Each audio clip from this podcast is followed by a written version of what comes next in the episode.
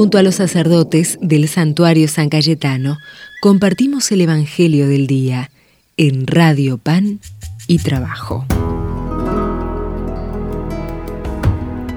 ¿Qué tal, queridos amigos, peregrinos de San Cayetano, devotos y oyentes de nuestra Radio Pan y Trabajo 107.1? Nuevamente en este sábado nos encontramos para escuchar juntos la palabra de Dios, compartir la vida y nuestra fe.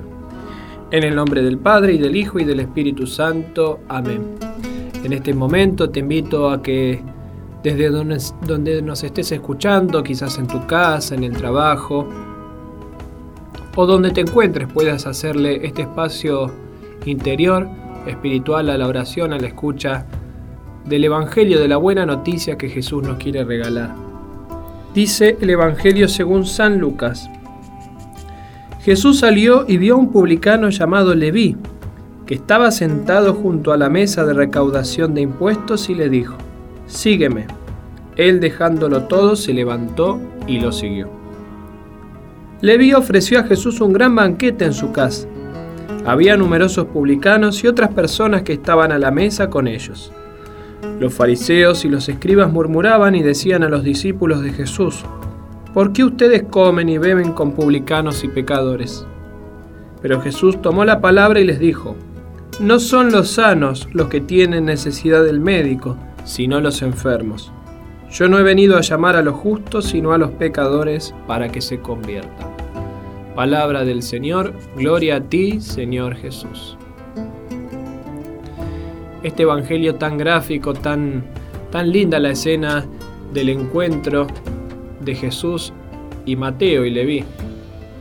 Tan real la situación espiritual de este hombre llamado Leví. Puede ser el parámetro, puede ser el marco para vivir esta cuaresma que recién estamos arrancando. Tiempo de preparación para la Pascua, tiempo de profunda conversión interior y de mirada hacia Jesús. Tiene que ser la actitud de este hombre, Leví, Mateo, la que nos ponga delante de Dios. Un hombre humilde, consciente de su miseria, de su pecado, pero sobre todo abierto, con los brazos y el corazón abierto a la misericordia de Dios. Consciente de su imperfección, pero sobre todo más deseoso y necesitado de la misericordia y del amor de Jesús, que todo lo transforma. Fíjense, este hombre, recaudador de impuestos, estaba al servicio del Imperio Romano, que subyugaba al pueblo judío. Cobraba impuestos que eran injustos y le sacaba a los judíos para darle a los romanos, a quienes los estaban de alguna manera esclavizando políticamente. Y porque no, podemos pensar que tal vez con más de un vuelto se estaría quedando, y por eso era a la mirada de los judíos una persona despreciable, un pecador despreciable, un gran traidor al pueblo. Pero Jesús ve a una persona, Jesús ve su corazón, Jesús ve con amor y con misericordia, con compasión. Y lo ve justamente no en el mejor de los lugares ni en el mejor de los momentos, lo ve sentado en la mesa de recaudación de impuestos, y Jesús le dice: vení, seguime. Y esa mirada y esa palabra cargada de profundo amor, gracia y misericordia es la que hizo que él se levantara y lo siguiera. Y ese encuentro en su casa, comiendo junto a él y otros publicanos y pecadores, fue lo que hizo que el corazón de Mateo diera un vuelco total, y que todo aquello que había hecho hasta ese momento lo haya dejado atrás y haya dado su vida por seguirlo a Jesús en beneficio de los demás, haciendo el bien como Jesús lo hizo, atendiendo a los pobres. Y Jesús nos dice esta frase: no he venido a llamar a los sanos, sino a los enfermos.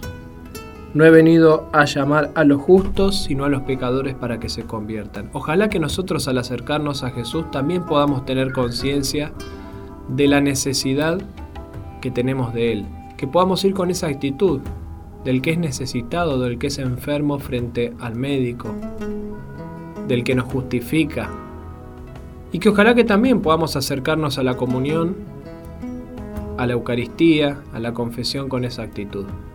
No como dicen muchos, este hombre está en pecado, este hombre y esta mujer por esta situación o tal otra no puede acercarse a comulgar porque no está en gracia, como si fuera algo que nosotros podamos medir o que podamos ir tomando lista y los que cumplan ciertos requisitos lo pueden hacer y el otro no, como quien es prolijo. Esa no es la actitud de acercarse frente a Jesús, porque de esa manera yo me pongo como, bueno, Jesús, acá estoy yo, soy digno de acercarme a vos y entonces voy y comulgo. No, la actitud es la del pecador que necesita a esa persona, a ese Dios que nos mira con profundo amor y misericordia. Hoy pidámosle a Jesús entonces que nos dé un corazón abierto a su amor, a su perdón y misericordia, que tengamos la actitud de Mateo, que deja todo para seguirlo a Jesús y que podamos escuchar en nuestra vida cómo Jesús nos llama para seguirlo. Te invito a que en este momento puedas extender tus manos hacia adelante, cerrar tus ojos para recibir la bendición de Dios. Ponemos en las manos de Dios todas las personas, nuestros seres queridos, todos aquellos que más necesitan de esta bendición, los enfermos, los pobres, los que están solos, los que están presos, nuestros seres queridos, nuestros difuntos, también todos nuestros deseos e intenciones. Dios y Padre bueno, derrama tu bendición sobre todos nosotros que somos tus hijos. Renovanos con la fuerza de la fe. Escuchá todas nuestras intenciones, bendecí a nuestros seres queridos y concédenos aquello que hoy nos hace falta y que te pedimos con fe y devoción. En el nombre del Padre, y del Hijo, y del Espíritu Santo. Amén. A veces me pregunto por qué yo, y solo me respondes porque quiero. Es un misterio grande que nos llames así tal como somos a tu encuentro. Entonces redescubro una verdad.